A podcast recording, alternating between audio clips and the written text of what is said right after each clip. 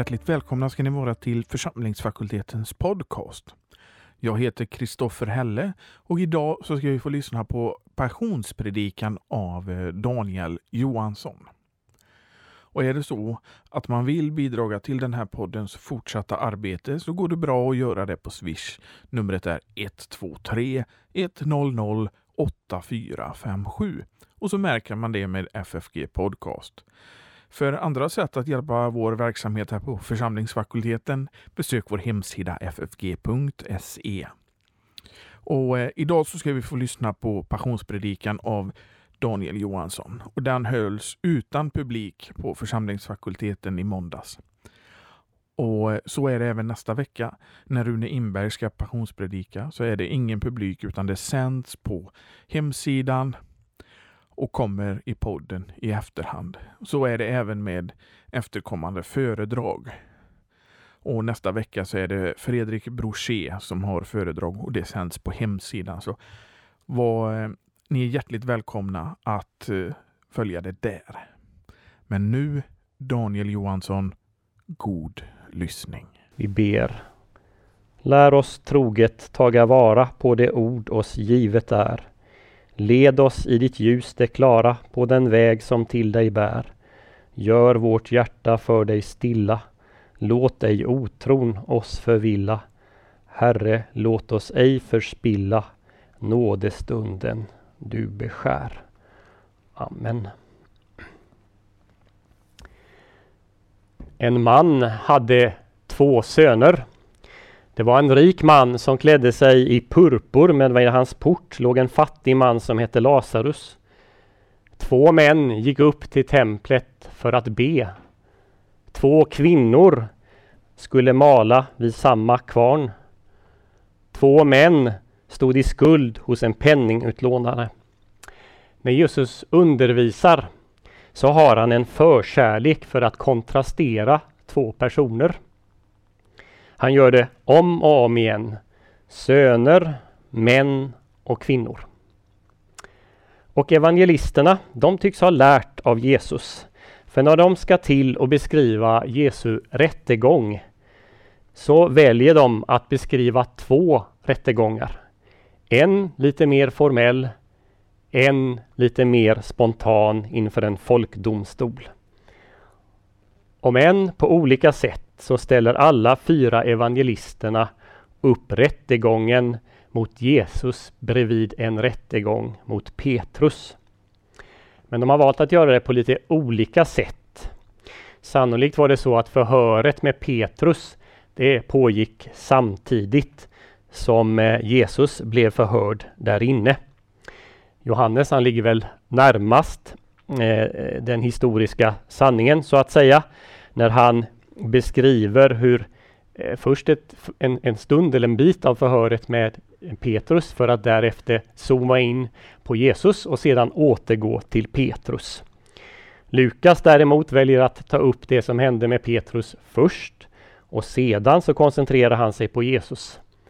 Markus och Matteus, som vi precis hörde, de gör tvärtom. De beskriver förhöret med Jesus först och övergår till vad som hände med Petrus. Oavsett tillvägagångssätt, det är uppenbart att alla fyra evangelisterna vill framställa det som hände genom att kontrastera bekännaren med förnekaren. Och det ska också bli ämnet för den här passionspredikan. Två män stod inför rätta. En bekände och en förnekade. En bekände och en förnekade. Men vem gjorde vad? Vem var det som bekände egentligen? Vem förnekade? Ja, svaret är väl självklart. Men det beror faktiskt på från vilkens perspektiv man betraktar det som utspelades. Ur det judiska folkets andliga ledares perspektiv och dess tjänstefolks eller Guds perspektiv.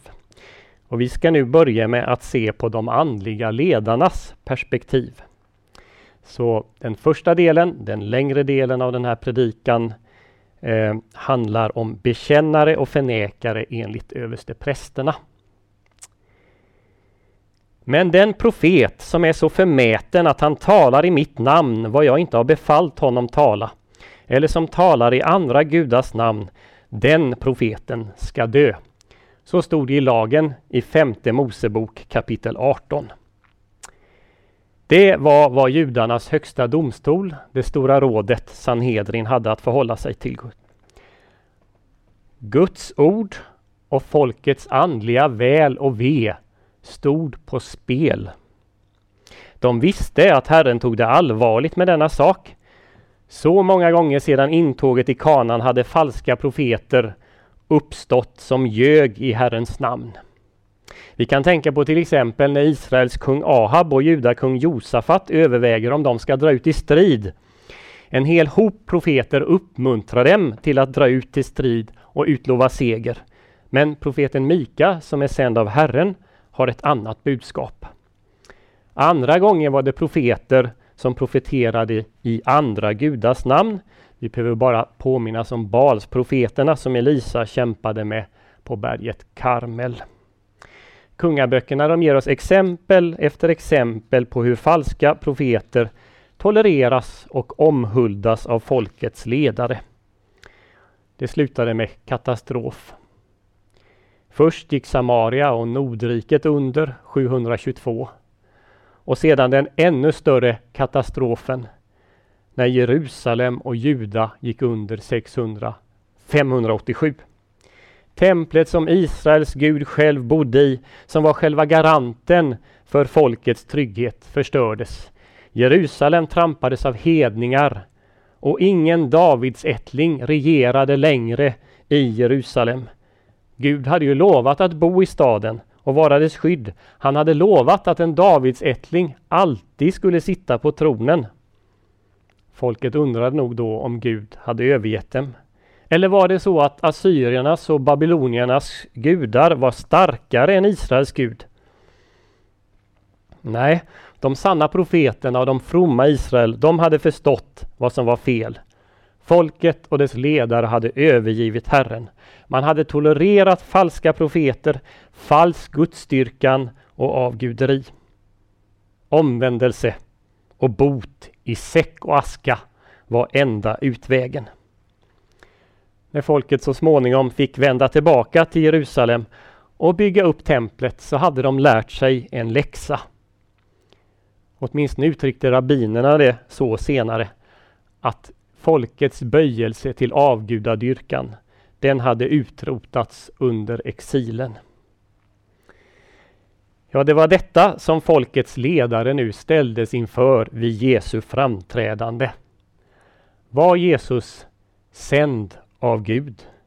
Eller var han en av de många falska messiaspretendenter och profeter som framträtt under de första årtiondena av vår tideräkning? Det är faktiskt till ett par av dessa som Gamaliel hänvisar i Apostlagärningarna 5 när han varnade Stora rådet för att göra våld på apostlarna. Förutom att hålla rent på den teologiska flanken och inte tolerera falska profeter behövde folkets ledare också temperera hetska politiska stämningar som kunde leda till ett våldsamt ingripande från ockupationsmakten. Romarna var toleranta. Ja, de gav till och med judarna religionsfrihet. Men det fanns en sak som de inte skydde och det var att ingripa mot varje upprorstendens. Och så framträdde Jesus. Han var annorlunda. Det kunde alla märka. Och han blev omåttligt populär, åtminstone till en tid. Folkets ledare visste nog inte hur man skulle förstå Jesus. Åtminstone till att börja med. Men det fanns nog åtminstone tre saker som le fick ledarna att ingripa. Ja, inte för alla, för vissa av dem hade ju blivit övertygad om att Jesus var auktoriserad av Gud. Den första anledningen att ingripa var nog de stora skarorna han samlade. De var farliga. De kunde leda till uppror. Det var det Kajfas tog fasta på när han argumenterade för att det var bättre att en man dog för folket än att hela folket gick under. Och så var det det andra. Det är att Jesus uppträdde med så stor auktoritet som en gammaltestamentlig profet.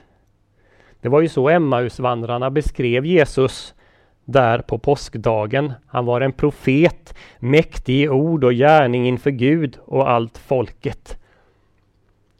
Och i de gamla profeternas anda så hade Jesus inte dragit sig för att kritisera folkets ledare. Och det tålde de inte. De menade sig själva gå Guds väg, alltså måste Jesus vara en falsk profet. Här följde de dock inte det som var stadgat i femte Mosebok. Hur skulle man veta om profeten var falsk? Jo, bland annat om det profeten profeterade gick i uppfyllelse. Bland det som Jesus profeterat var Jerusalems förstörelse igen. Och det gick i uppfyllelse. Hade de väntat i 40 år hade de fått se det gå i uppfyllelse. Men så var det en tredje sak. Och det var att Jesus han hade gått längre än profeterna. Vid flera tillfällen så hade han gjort och han hade sagt saker sådana som bara Gud själv kunde och fick göra. Att som människa göra det, det var detsamma som att häda Gud. Och för hädelse fanns det bara ett straff, döden.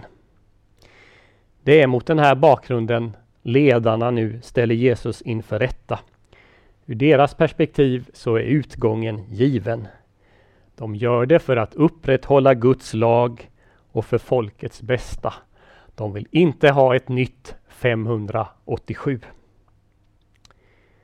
Problemet är bara hur de ska bevisa det. Tidigare under veckan hade man gång på gång försökt sätta åt Jesus.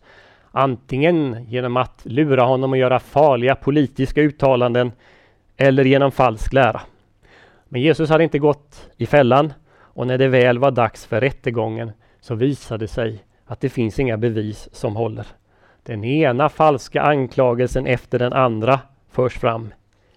Inklusive den att Jesus skulle ha sagt att han själv skulle förstöra templet i Jerusalem och bygga upp det på tre dagar. Kanske någon hade hört när Jesus sagt något liknande. Men då hade han talat om sin egen kropp och sin död och uppståndelse. Eller någon hade kanske hört honom profetera om templet och Jerusalems undergång.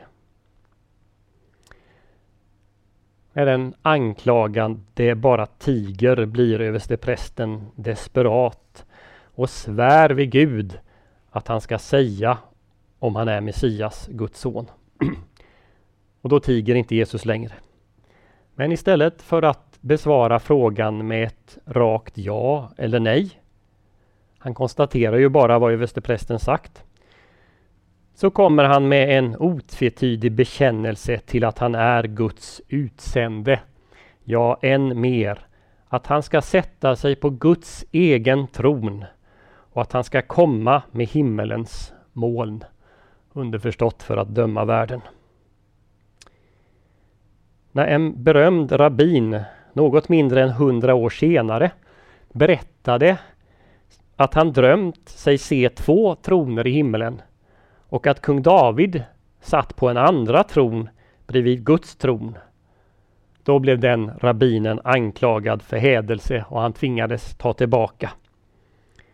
Så när Jesus uttalar dessa ord om att han ska sätta sig på Guds högra sida, då är utgången given. Han har bekänt vem han verkligen är. Han är Guds son i meningen att han är så ett med Gud att han delar Guds egen tron. Översteprästerna och Stora rådet, de ser ingen anledning att tro honom. Något liknande hade förmodligen aldrig sagts i Israel. Det var en hybris som bara vissa hedniska kungar och kejsare ägnade sig åt. Det fanns bara en sak att göra med den som på ett så fräckt sätt hädade Gud. Något annat vore ju att ignorera Guds heliga lag. Jesus hade förnekat Israels Gud. Han förtjänade inget annat än döden. Med Petrus var läget annorlunda. Han stod inte inför rätta. Han befann sig bara på översteprästens gård för att se hur det gick för Jesus. Men så blev han igenkänd. Och nu drog folkdomstolen igång. Visst tillhör du den där mannens anhängare. Visst var du med honom. Din dialekt röjer dig. Ingen av evangelisterna berättar om syftet med de här frågorna. Var det bara nyfikenhet eller ville folket där på gården sätta dit honom? Det vet vi inte.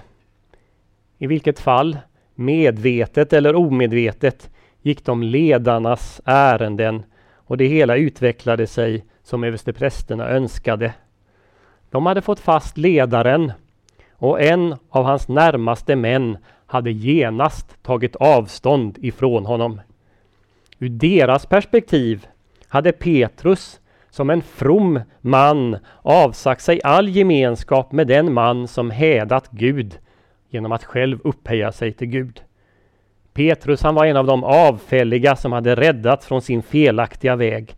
Han hade vänt åter till de gamles stigar och bekänt sig till Israels Gud genom att ta avstånd från den som förledde folket. Hur ofta har inte detta upprepats i historien? Hur ofta har inte de som lett förföljelsen mot den kristna kyrkan utnyttjat ett socialt tryck, piskat upp stämningar? Vi ser det redan i apostlagärningarna och vi kan se det i vår egen tid. Vill du vara med så är det bäst att du tar avstånd från Jesus och kristen tro. Det fordras inte alltid så mycket för att man ska lyckas.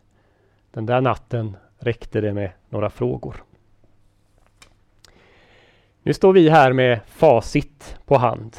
Men då, på fredagsmorgonen, kunde man faktiskt tro att Stora rådet agerat i enlighet med Guds vilja. Och var det inte så senare på fredagen att Jesus själv ropade Min Gud, min Gud, varför har du övergivit mig? Och på sabbaten låg han där död i graven. Det var först på morgonen den första veckodagen som Israels Gud annonserade vem som hade handlat rätt. När han uppväckte Jesus ur graven visade Gud sitt eget perspektiv på saken. Det var Jesus som hade bekänt sig till Israels Gud. Det var Petrus som hade förnekat. Och då kommer vi till den andra, betydligt kortare punkten. Bekännare och förnekare enligt Gud. Evangelisterna ger oss facit. De är skrivna ur uppståndelsens perspektiv. Petrus själv sammanfattar den här saken när han lite senare står inför Stora rådet. Då säger han så här.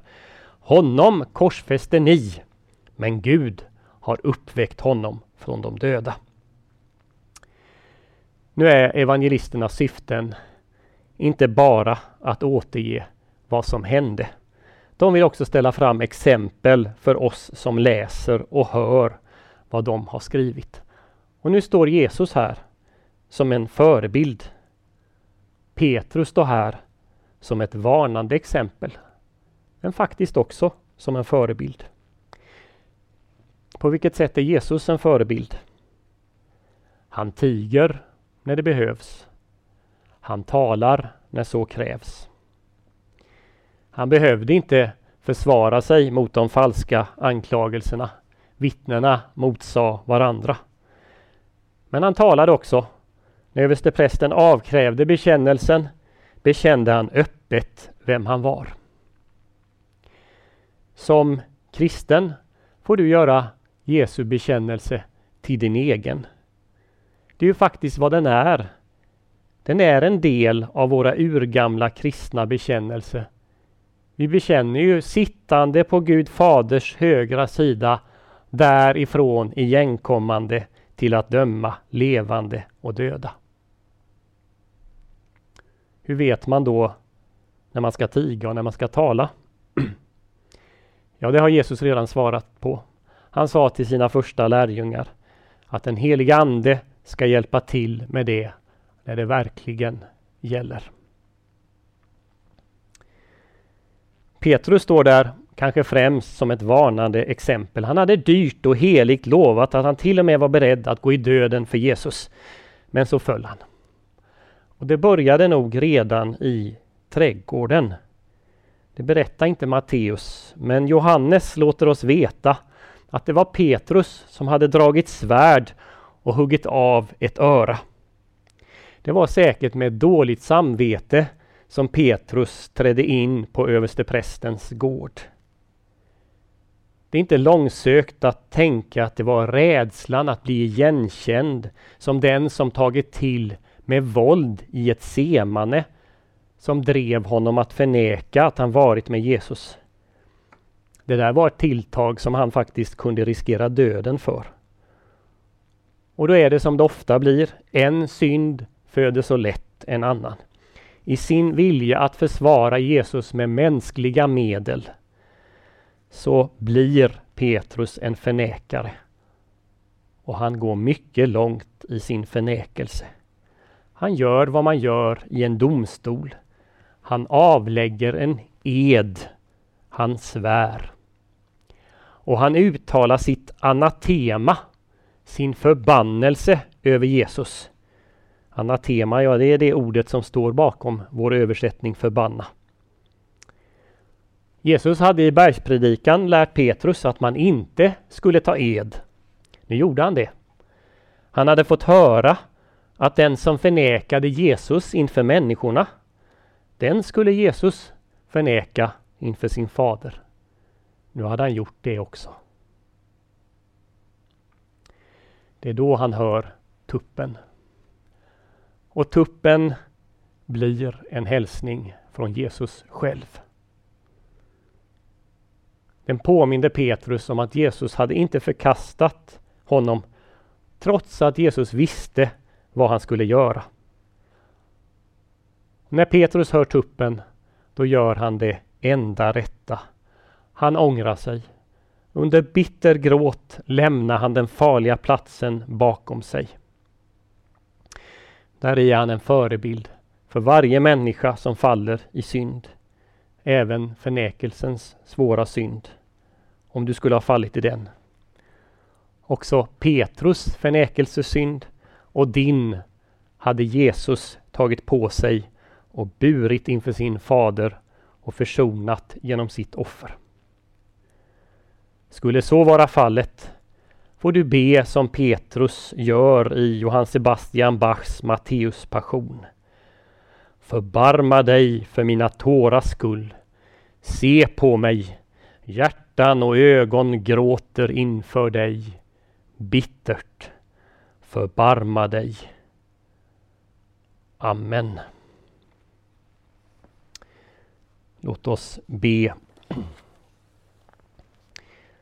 Allsmäktige Gud, du har lovat att vad jag ska tala kommer att givas mig i den stund då du kallar mig att avlägga bekännelsen till din son Jesus Kristus. Jag vet att det tillkommer mig att väl bruka allt det förstånd du har givit mig. Men allt mitt arbete tjänar till ingenting om du inte ger kraft och beveker människornas hjärtan. O du som själv strider för det dina, tala genom mig och låt allt mitt eget tiga. Om du tagit tillbaka det som är ditt så blir jag utblottad och eländig. Jag är din tjänare. Sänd mig att förkunna din ära. Ge mig kraft att stå mig bi och låt allt väl gå. Amen. Vi fortsätter med att be. Outsägligt stor, Herre Jesus, var din kärlek till oss fallna människor. Att du för vår skull blev människa och led smälek, ångest, pina och död för oss syndare som annars måste evigt dö. Hjälp oss att alltid i vårt hjärta bevara och i tro ta emot denna välgärning. Uppväck våra hjärtan till att tacka och lova dig med Fadern och den helige Ande. Hjälp oss att alltid leva ett kristet liv och att i all nöd och motgång trösta oss med att du är vår frälsare, som har förlossat oss från dödens och djävulens våld och som slutligen ska ta oss från denna mödosamma värld till dig i himlen, där vi evigt skall prisa och lova dig. Amen. Och tillsammans ber vi Herrens bön. Fader vår som är i himmelen. Helgat varde ditt namn. Tillkomme ditt rike. Ske din vilja så som i himmelen, så och på jorden. Vårt dagliga bröd giv oss idag och förlåt oss våra skulder, så som och vi förlåta dem oss skyldiga äro. Och inled oss icke i frestelse, utan fräls oss ifrån ondo. Ty riket är ditt och makten och härligheten i evighet. Amen.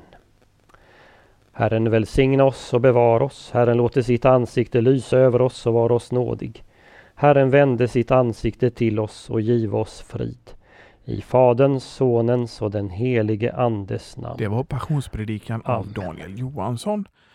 Och nästa vecka så är det Rune Imberg som uh, passionspredikar. Och jag vill återigen påminna om att det sänds på hemsidan och att det inte är öppet på församlingsfakulteten.